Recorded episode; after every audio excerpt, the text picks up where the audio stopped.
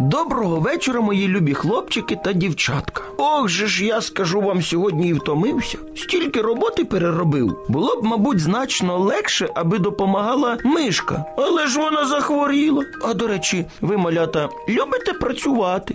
А чи любите ви допомагати дорослим? Гей, я не дарма запитуюся у вас. А то мій один знайомий хлопчик, замість того, щоб допомагати матусі, вигадав, що він хворий. І ось як це було.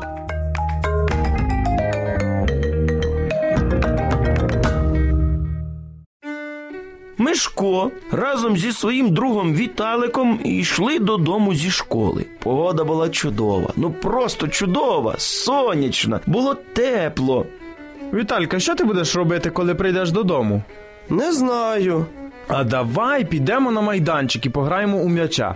О, це чудова ідея. Зателефонуй, як будеш йти. Добре, до зустрічі. Хлопці розійшлись. Михайлик зайшов до себе у двір. На городі працювала мама. Побачивши свого синочка, вона підійшла до нього і сказала: Як добре, що ти вже прийшов. Мені так потрібна твоя допомога. Яка? Треба, щоб ти взяв граблі і допоміг мені загрібати грядки. Тут роботи небагато. Я ж домовився з Віталиком в м'яча пограти, а тут мама зі своїми граблями. Подумав Михайлик і вирішив вдати із себе хворого. Я не можу. Це чому? У мене сильно болить голова. Ну, раз так, я піду попрацюю, а ти йди і обов'язково ляж у ліжечко. Добре, ну я піду. Але тільки но він увійшов у дім, одразу став дзвонити Віталику. Ну як там у тебе? О котрій годині ми збираємося на майданчику? Вибач мене, але я не зможу. Це чому ще? Мені потрібно допомагати мамі. Зрозуміло. Тоді він вирішив зателефонувати ще декільком друзям, але і ті були зайняті. Михайлик сидів на ліжку розгублений і не знав, що робити. Йому було дуже соромно за те, що він збрехав своїй матусі. Усі друзі допомагали своїм батькам, а він, виходить, ледащо. Михайлик зіскочив з ліжка, одягнувся, взяв граблі і побіг на город. Мама, побачивши синочка, здивовано запиталася. Ти чому ще не у ліжку? Бо я не хворий.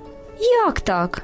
Вибач мене, будь ласка, я тобі збрехав, що в мене болить голова. І навіщо ти це зробив? Мені так хотілося погратися з друзями у м'яча. Ти мене пробачиш? Пробачу, але пообіцяй мені, що ти більше ніколи так не робитимеш. Я тобі обіцяю, більше ніколи ніколи не буду брехати і удавати хворого. Удвох з мамою вони швидко впоралися з роботою. І коли до нього ну, після обіду зайшли друзі, він із задоволенням пішов з ними гратися у м'яча. Ця неприємна історія стала уроком для Михайлика. А гадаю, і для вас, мої друзі. Гадаю, вона також була корисною. Тож ніколи не симулюйте та допомагайте своїм рідним, адже ваша допомога, ох, як їм необхідна. А я, на жаль, мушу з вами прощатися. Тому кажу вам, любі маленькі мої друзі, на добраніч, солоденьких вам снів.